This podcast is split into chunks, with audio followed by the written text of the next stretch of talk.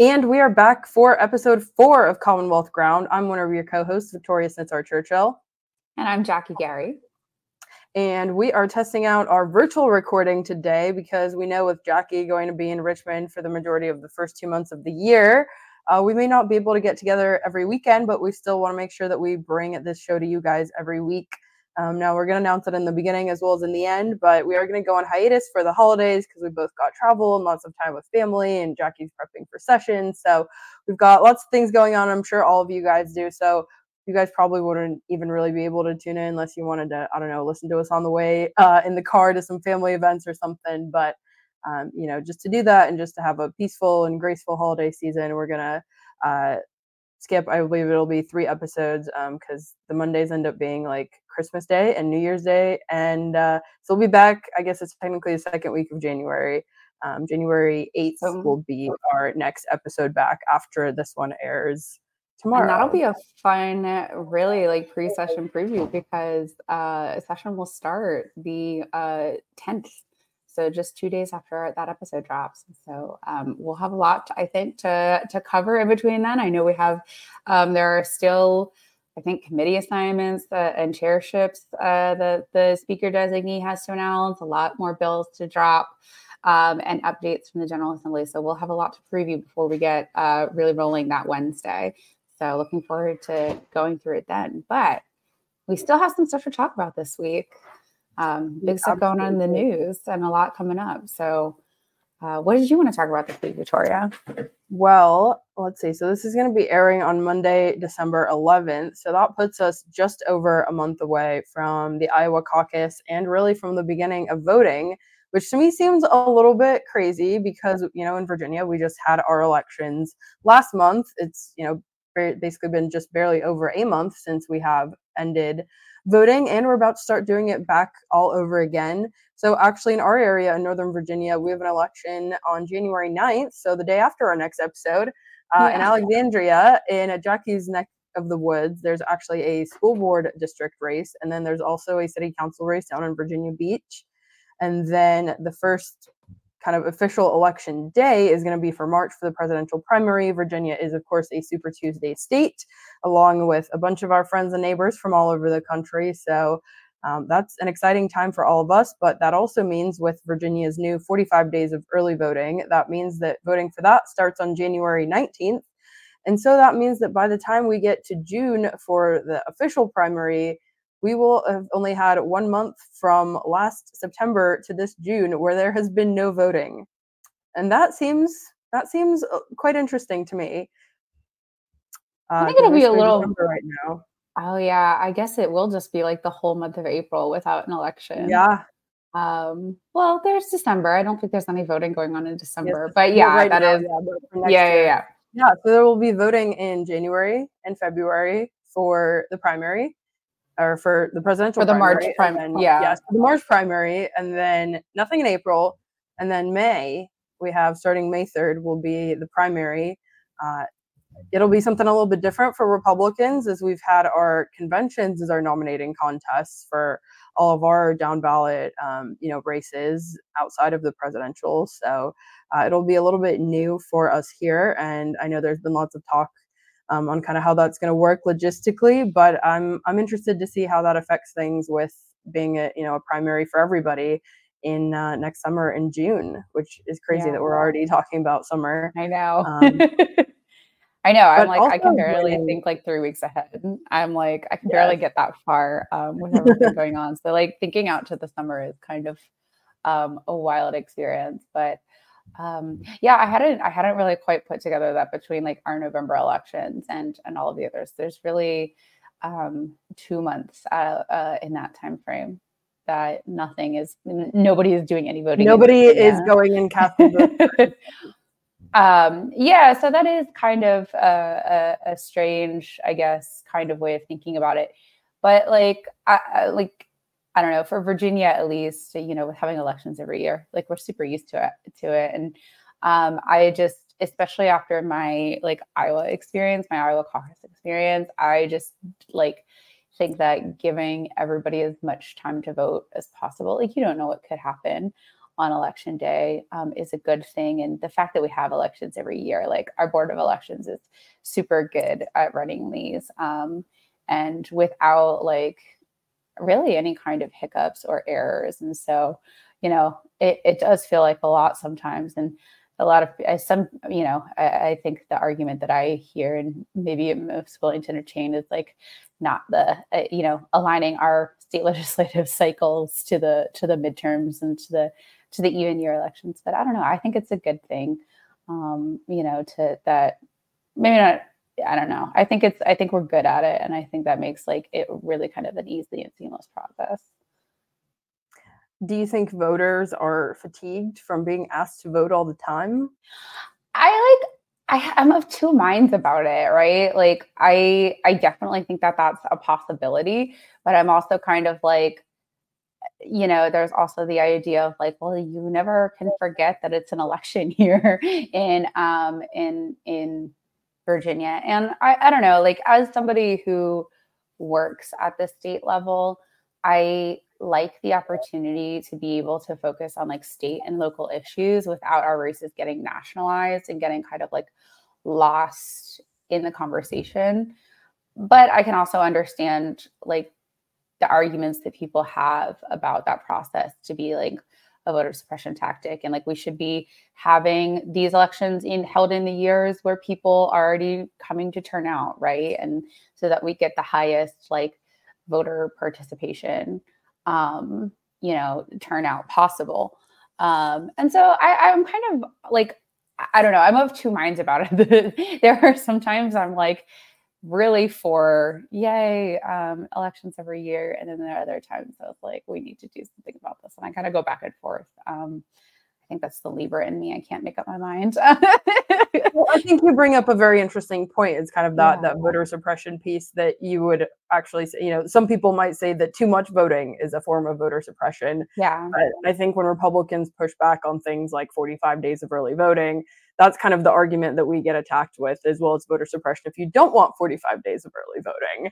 Um, so it, it, again i think it's an interesting debate. I i think realistically we can't really ever go back to like two weeks of early voting without being cast as people that just want to suppress votes um, so i'm interested to see where this goes i mean i've worked in a bunch of different states as have you so i think you and i have kind of seen elections uh, from a bunch of different states, a bunch of different environments, you know, including uh, and up to and past COVID and how we were trying to turn people out to vote with that.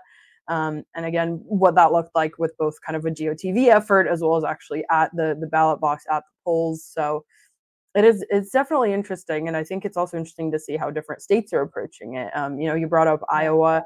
Obviously, you and I were both in Iowa in 2020. Uh, yeah. The so for you, I guess it was really the last Democratic presidential caucus, as we know it. Um, yeah. So I know you've got some information on what that's going to look like for folks in Iowa now for the Democrats. Uh, for the Republicans, we still do have it as our very first nominating contest. Um, and I'm also interested to see if it'll look any different for the Democrats, obviously. So, you know, it's going to be really more to sort out party business than who the nominee will be, but also it's because we're now the, t- the people with a bunch of candidates competing and not you guys. So, right. Um, yeah, uh, I don't know. Let me know what are what are your thoughts on that? Do you think it's good? Do you think it's bad? Yeah, like so yeah so the, the thing about the last democratic iowa caucus is like we kind of already felt at least like me and my other organizing friends and stuff kind of felt that that was kind of where the winds were shifting at the time and so um, we would make jokes about that as as well. Um, there's a lot that i like about the iowa caucuses. Um, like I think it's a really interesting kind of a, like approach and setup. Like as somebody who's gone and knocked doors in a lot of other states um, or or states that like aren't as like they don't have this as part of their state identity as like the people who vet the primaries. There's like somewhat of a less like I mean, don't get me wrong, a lot of people are willing to sit and talk to you at the doors and like hear what you have to say, but like it's a completely other beast in Iowa where I was like getting invited over to, like i would knock on somebody's door and then i'd have an invitation to dinner like later that night um, to talk about my candidate or i'd knock on do- a door of somebody i had met at like the local party um, meeting and they were hosting they were supporter housing for um, three organizers each from a different campaign. And so they all were like they would just like loved having people and at that door in particular, God bless them, they had just made cookies. And so they like sent me on my way with like a batch of cookies. Um, and so like it, it, there's a culture in Iowa about like, you, you know, around this that I think um, is very special. And I do, um, there is something really fascinating about the process of a caucus itself and like getting people in a room to like talk out their differences and like you know democracy in action and stuff um, but you know, to that point, I think there are some really legitimate arguments about, um, you know, who that limits and like your access to a caucus. Um, whether you know that's people with disabilities, that's people who work. I had a I had a couple. Now they ended up showing being able to to come caucus that evening, but um, when I knocked on their doors and and they wanted to be um, precinct captains for Amy, but they really couldn't commit at the time when I was talking to them because their son had a basketball game that night. And it's like, I'm not suggesting that if you don't make your kids basketball game, you're a bad parent, but like they wanted to be good parents and show up and support their kid. And, um, you know, but they also wanted to like do their civic duty in caucus. And I think, I, I can't remember the exact events. I think the game just ended up wrapping early. So they were able to come and participate in the caucus. Um, anyway, but you know, I, I do think that there is something, you know, you know, we hear all the arguments about democracy in action, but who gets to participate in that democracy is, I think, a big deal. Um, and there's just the fact that, like, I don't think a single, I, I, can't remember the exact timeline, but certainly in the 21st century, I don't think the Iowa caucus, at least on the Democratic side, this might even be true for Republicans too. I haven't looked at it closely enough to really recall, but hasn't pitched the nominee, at least in this century. I don't think. And so, um, you know, uh, there's a conversation to be had about, um, and, and this is nothing against the voters, but just um, a, at least uh, like a very white state with a very specific set of um, like issues that aren't like the rest of the country does not care about ethanol tax and corn subsidies, right? But like that's a huge part of the Iowa caucuses for both parties. And it's like, is uh, there's an argument I think to be said about um, having that an ar- argument against having that like very specific subset of people with very specific issues that are not shared by the rest of the country. Um, and and they shouldn't get to go first. And we should maybe look to um, highlight a state that does have a more um, diverse, both racially, ethnically, but also you know politically um, and ideologically a more diverse set of uh, uh, viewpoints to consider. And maybe that should be what's spotlighted as we have these conversations and our parties decide who the best nominee is. So that was a bit of a ramble. Uh, but uh, yeah, what do you think? I, I what what were the Iowa caucuses like for you? Because we were there in different years, right? Oh, like, well, we were both there for 2020, but it okay. was you know kind of different scenarios where you guys were actually tasked with, you know, picking your own nominee versus with us, we were just kind of there for, for defense, really. Um, I mean, I guess we did have a Joe Walsh also running in the Republican primary. I forgot about that. yeah. I forgot that entirely. yeah. So, you know, I, I think there are definitely good and bad things about it. As you pointed out, you know, the, the Iowa caucus hasn't picked the nominee in a number of years, really on either side. Um, I do think what is good and is actually interesting that the Democrats are actually preserving this year is still the caucus idea. They're still getting together to get involved in their, you know, precinct level, county level, um, and kind of nominating the people that are going to be representing the candidates at the county conventions and at the state conventions. And I think it's very hard to kind of keep that kind of energy around a grassroots infrastructure if people were just asked to show up and you know sit in a room or a high school basketball gym for a number of hours without the kind of lure of a presidential candidate to kind of get them in the door so that's what i'm interested to see um, kind of on the democrat side whether people will still show up to kind of get involved in that democracy at that very local level or whether the fact that there is no candidate to go out and cast a vote for whether that'll kind of defer or I guess deter people from showing up. Um, you know, I think on the Republican side, there's definitely going to be a lot of energy. Obviously, caucus night, we're going to be looking at, you know, really seeing who has the support, who's built grassroots infrastructure. Uh, I, you know, it's it's it's a state that values grassroots infrastructure, and I think we saw that both on the Democrat and the Republican side. And you know, kind of to our earlier bit about people being tired of elections, the Iowans love hosting the caucus, so they, really they're very energized about it. Um, but for for you guys, the, the Democrat side, it really kicks off the early voting for the presidential primary, which will again, those results will be announced Super Tuesday as well. So Iowa basically turned into a Super Tuesday state on the Democrat side, yeah. um, which I think is very interesting.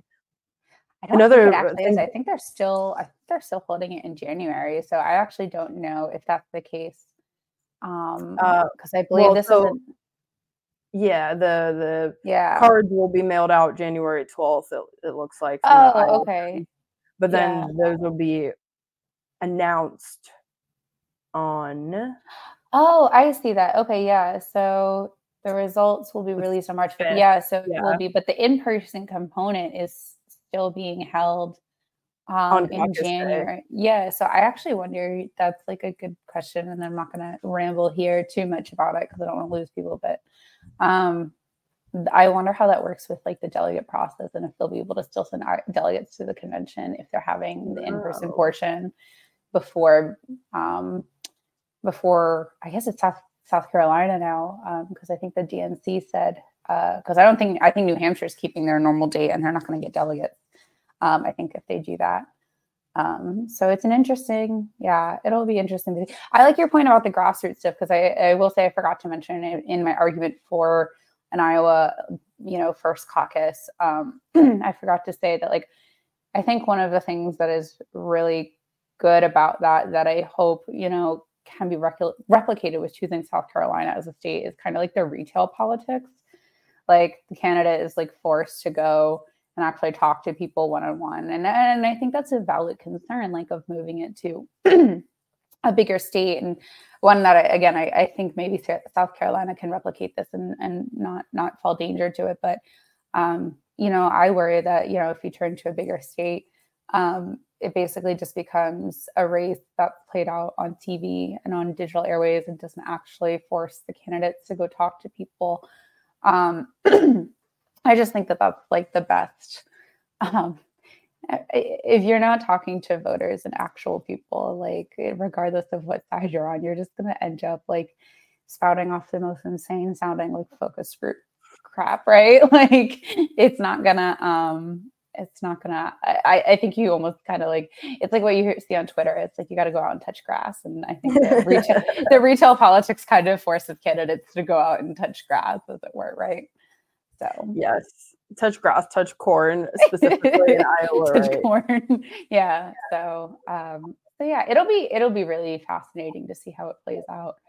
Um, and how people start kind of uh, staffing up. Yeah, I guess we missed out on everything that it would have been this year with like the the state fair and the dinners and everything. So I don't know. Yeah, I, I, think that's also an interesting point that you bring up is kind of what qualities do voters actually want to see, especially if they're voting in a primary, right? Is like, is it the retail politics? Is it people that can be good on TV? I mean, you know, as president of the United States, most presidents typically do go on national TV, do make national addresses. So that is definitely uh, a very important part, I think, is of the perception both of the candidate, of the party, and then, you know, whoever actually ends up being president, right? Like they have to be the face of America to the rest of the world. And so yeah. sometimes those mannerisms that are good in retail politics don't always translate in TV. And yeah. I think, at least on our side, I think that's something we're seeing that is a little bit startling to a lot of people that maybe know one candidate or another personally, and then they see them on TV and they're like, well, they're completely different. They're presented in debates completely differently. You know, maybe they. Don't handle an attack very well and then you know they have a moment that goes viral or semi-viral and i think that is you know for a lot of people that don't tune into the debates that's really all they see of it is that viral moment. Yeah. Well one thing and like to that point of what's more you know compelling and what voters want to see i'm please, to any liberal listening to this, but please don't revoke my like Democrat card. Um, and to any Republicans, I'm going to ask Victoria to maybe say something that might make you want to re- revoke her Republican card, and don't do that. But like one thing that I think um, Donald Trump does very well, and and I would hope that you agree that Joe Biden does very well, is that like, and and one of the reasons why they both won presidential elections is like they sound like people like when they talk they they they sound like in the way that they speak and what they talk about. They sound like people. It's I, I, guess it's maybe it's maybe the oh the guy that you would want to have a beer with trope tape yeah i don't know that i would want to have a beer with donald trump. But like but i can understand like you know that aspect. It's like um you know these are people that that sound like somebody you just bump into on the street and you're like catching up with and you know it's your neighbor that you see sometimes and you know you kind of get into a conversation because you see you know did you see that crazy thing on the news? And then it, it goes it goes from there. And so i think i think for both of them that is what like the majority of the country has found appealing about them at different times um, and and why they have both sat in the White House. And so I do think that there is still an element to that, even though that we live in a world where you know most of the time you're going to see your president and the way that other people are in the in the world are going to interact with your president is the television. I do think that that is something that people still kind of search out and want to see from the the person in the White House. Yeah, I think you make a very good point where it's it's really taking that retail politics nature, and I think it's translating that uh, very yeah. directly to a media stage, to a multinational stage. And I think as a lot of operatives look at that, they get really frustrated because it's uncut, it's not clean, it's not kind of a prescription of what they would do in that regard. And uh, I think you're absolutely right that it really humanizes both of those candidates to a level that I think we've never really seen uh, in in recent years, at least. Yeah, just the idea of like, you know, uh, not tailoring everything you say. I'm, I'm sure, you know, there's tons of uh, White House staffers who would love to be able to tailor everything that Joe Biden says, right? But um, that's just not who he is. But I mean, I personally think that that makes them sound more relatable. Um, I, am sitting here saying um and like and you know just like uh, collecting my thoughts as I talk kind of deal. I'm not reading off a script, and so um, to to see somebody with that power and and you know name ID and, and recognition to go through the same things that I do as I sit here recording this podcast is somewhat comforting to me. I don't know how to put it, but it, it's nice to it's nice to know that like he's a human being at the end of the day, right? Yeah, and I think even for us that work in politics, I think we often put these people on a pedestal, even more to an extent that the general populace does. And then when we see those kinds of mannerisms, it really humanizes them uh, to a level yeah. that I think really our media and kind of the nature of how politics are viewed and covered, it's very dehumanizing in essence. So, yeah, yeah, I guess, yeah, we just want our candidates to be humans, not robots, right? We don't want any AIs running for president, at least not yet. yes, that is a horrific um, idea, actually. well, I think there was I think there was an episode of I believe it was Veep. There was a guy running uh, kind of as a candidate, and he was like literally what like if consultants wrote an AI character, and okay, that, that's giving, like really I, I forget the you, name of, of the candidate that they picked, but do you remember the Parks and Rec episode that was like um, where Ben and April go to work for some senator on the Hill, and the guy just sits in his office, and it's just like, just like anytime the cameras aren't on him or like not talking to him, like I think that's what it's giving. I also think we're rambling and should maybe cut this a little bit. so, um, but yeah, so we'll see how the uh, Iowa caucuses go. It'll it'll be, and then I guess the very first time that our first uh, contest is in, in the Democratic side in Iowa or New Hampshire. So we'll have to see how that dynamic shifts things. Um, yeah, how um, that really shifts the rest of the. I think it's a weird year for it because I think it's, you know, I, I, think our nominee is Joe Biden, kind of right. regardless of where it is this year. So we might actually have to wait until 2028 to see how that dynamic really plays out for us. So Well, is there anything next that you want to bring up? Any fun things happening down in um, Richmond that you want to make everybody aware of? Yeah, so the one thing that I've been kind of watching a lot this week um, is the uh, big infrastructure packages that were just announced um, in uh, Northern Virginia and also in Richmond. And so, um, thanks to the um, the Inflation Reduction Act, there's going to be uh, a few major projects connecting um, DC and really all the way down to Raleigh in North Carolina. So um, expansion of rail service, a reinstatement, I think, actually of rail service between Richmond and Raleigh, and then a huge package up here in Northern Virginia um, to uh, let me let me. It, it, does a couple different things. So let me make sure I have it. Um, basically, transforming kind of the bottleneck around the Potomac. Um, and instituting the Long Bridge project. Um, and so we've been kind of for those of you who are from Northern Virginia, you're maybe kind of aware of this. So, um, a lot of the bottleneck that happens across the Potomac is because of this long bridge. And um, the rails are actually owned by um, freight companies. And so, freight rail and passenger rail actually have to share the same tracks. And um, when that happens, the freight is prioritized, A, because those companies own the rail, but also for to make sure like the movement of goods is not stalled. And so pat, what happens is that passenger rail ends up taking a really big hit and you start to see, you know, the issues that people have with metro and everything. And so this project would finally separate those two rail systems um, and uh, and allow the passenger rail to kind of have its own line um, and, and keep the flow of goods going on the freight rail. And so that's a huge project um, that was really announced, really just announced this week. And um, it's incredibly exciting. And um, I'm really looking forward to seeing how that progresses in particular um, and, and, what that could do for the region and how that can stimulate um, this region, the whole, basically the whole of Virginia, because like I said, that will also extend down to, to rail services from Richmond to Raleigh and then you know, once that's in place and we have like,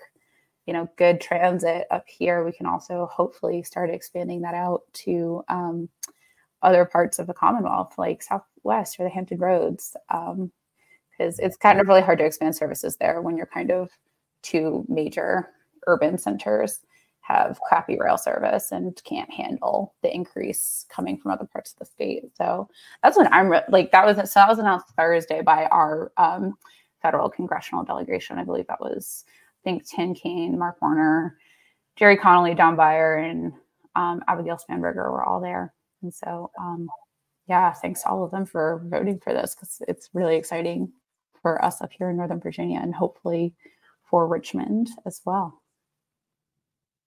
Yeah, and you know, I, I'm actually one of those Republicans that actually does not hate the rail service. I personally use it. Uh, I am actually excited potentially to be taking it down to the Norfolk, Virginia Beach area because I know yeah. sometimes it takes two and a half hours to drive down there. Sometimes it takes six and a half hours. And, you know, I think for those people that do enjoy driving cars, which I personally do, but I actually got rid of my car earlier this year because I could not stand the traffic around here. And yeah. so the alternatives are so much cheaper and faster and get me places where I need to go. And, you know, if I do need to drive in a car, I'll typically take Uber or Lyft, uh, you know, kind of again, great capitalism advancements of services that people need on the go, on demand. Um, but yeah. Well, and that's, I, I, think you raised a really good point from a conservative viewpoint because I'm like, you know, the expansion of transit is really kind of, you know, yes, it's the government investment, but it is really kind of you know, expanding the market and the free market in ways because it's giving people options, right? Like if you would prefer to drive, that's totally fine. You're more than welcome to do that. If you would prefer to not drive for whatever, like I don't like driving. I have a really, I was in a car accident about a decade ago. And so like I have a bad back. And so being in a car um, you know, is really difficult for a long stretch of time is difficult for me. But if I'm on a train, like, you know, I can get up and go for a stretch while still progressing to my destination, maybe get to my destination faster. Um, or if I'm traveling for a longer period of time and I want to take luggage, I can choose to drive. But having and then having that option also takes people who don't want to drive off the road and improves traffic, right? So um, I think this is something that everybody should be excited about. And it's also good for like, you know, supply chain issues because now you're not having passenger trains and, and freight rail trains clogged up on the same bottleneck and uh, can separate that out and move goods and move people a little easier. So yeah, that's that's kind of my big exciting news piece for the week. Is there anything um, else in the news that you you are watching at the moment? Well, you know, I think I got to pick him as my favorite Democrat again with John okay. Fetterman again. Wow, two weeks in a row. what is this? Uh, no, he said that the southern border crisis is as much of a crisis to where I believe it was like the population of Pittsburgh crosses. I think it's every day or every other day. Uh, the mm-hmm. exact line that he used, I don't want to butcher it. So, you know, full credit goes to him for realizing that. But that's something that I've been talking about. Um, actually, you know, in my fellowship for Young Voices, there's some pieces that I've ran on public opinion, particularly among Democrats, because I think, you know, really since the 2015, 2016 Trump days, uh, immigration, especially being kind of a hardliner immigration, pushing for things like a you know physical barrier on the southern border has definitely been something that Republicans have kind of taken on. And you know, honestly, I don't think immigration should be as partisan as it is.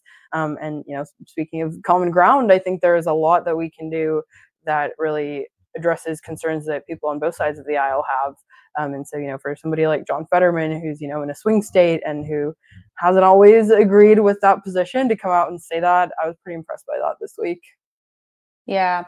No, I I think it was the right tone to take because, you know, because of the way we talk about it, it does become almost kind of like this third rail. But I think if you talk to a lot of Democrats, like we'll agree that there is a need for like reform and uh, you know obviously like we're going to disagree with your side of the aisle on things like a full wall. But like one of the things that I would hope that like if we can get past this like firestorm to talk about is like eh, like increasing the bench of judges who handle immigration cases because like one of the reasons like we have such this issue is that like we just don't have enough judges processing these cases fast enough right and so then you get you know people who are living in a state of limbo or they come across you know and live undocumented like and and can't get services or they commit crimes or like whatever your concern is like that is the solution is to pay more judges to go sit on these benches and like move these cases a little faster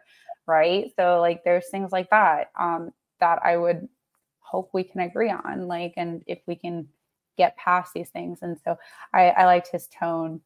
Um i think that was the right tone that he took there um, my favorite Republican for the week, so I'm going to go back to our uh, list of bills that have been filed um, in the General Assembly. So there was this one I uh, noticed today, and I actually spent some time um, listening. There was a commission board meeting, so I spent some time listening to it. Um, Delegate Lee Ware has introduced um, a bill in the Virginia General Assembly um, to uh, dealing with the uh, Virginia Employment Commission. So that that's the agency that processes unemployment claims. And uh, this bill, uh, basically, what is going on now in Virginia, um, your unemployment insurance is not actually collected or paid through taxpayer taxes; it's paid through employer taxes. And so, when somebody files a claim, they have the the agency has to turn around and go talk to the employer to verify it. And currently in the law, there's um, there's supposed to be a timely response from the employer, which is uh, defined as a 10 day response to the agency for all the information that they want to process these claims. And most employers are really good about doing that, but there is some, there's a percentage of employers who just don't do that. Um, in a timely man- manner, and the agency has no kind of enforcement methods, or they do, but it's really long and um, complex and it takes a couple years at a million dollars and like the fees maybe have generated in the same four year period like $8000 return. And then what's happening is, that so like if they don't respond they'll pay this unemployed person their money and then like 17 months later their employer will come back and be like hey actually we shouldn't have paid that. They'll appeal it and then now this person is on the hook um, if they shouldn't have gotten the money to pay it all back and that's insane, right? That's insane that we're asking people to file this claim and receive money, which they have, unless, you know, it's fraudulent, but presumably have done in good faith. And then we tell them, okay, you get $10,000. And then two years later, be like, actually, we shouldn't have paid you $10,000. give it all back.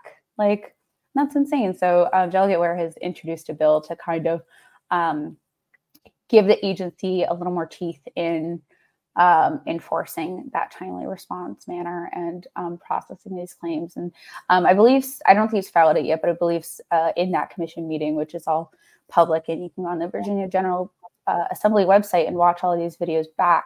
Um, I believe Senator Evans said he was going to file this bill as well. So uh, that's my Republican, my favorite Republican of the week, um, uh, just from a staffer. And um, I've had a lot of my LA friends, which, uh, by the way, I wanted to thank everybody who's listening and who's told me about it because I do really, uh, we do really appreciate hearing back from you guys about this. But um, I'm sure you guys all know that, you know, uh, and we would all have horror stories to tell you about the past few years um, with trying to help constituents get their unemployment insurance. And so um, it's really not a partisan issue here. We're all kind of, you know, at our wits' end trying to help our constituents to the best of our abilities. And so um, I like to see this uh, bipartisan effort to to do something to help our constituents on this. So yeah, that's my news for the week.